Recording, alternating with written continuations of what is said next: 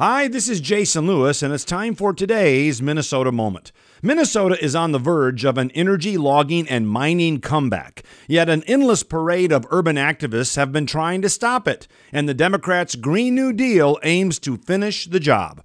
Our state is rich in iron ore and taconite, that's why we call it the Iron Range, but you'd never know it listening to the critics. It wasn't that long ago when left wing activist Becky Rom said environmental groups like the misnamed Campaign to Save the Boundary Waters would fight copper nickel mining one funeral at a time. And these are many of the same folks trying to block a much needed update of the Enbridge pipeline, which helps supply Minnesota's largest refinery at Pine Bend. Wealthy environmentalists are no longer advocates for energy independence. In fact, they oppose it. But it goes without saying that no one cares more about the Minnesota wilderness than those who live and work there. I'm Jason Lewis, and that's today's Minnesota Moment.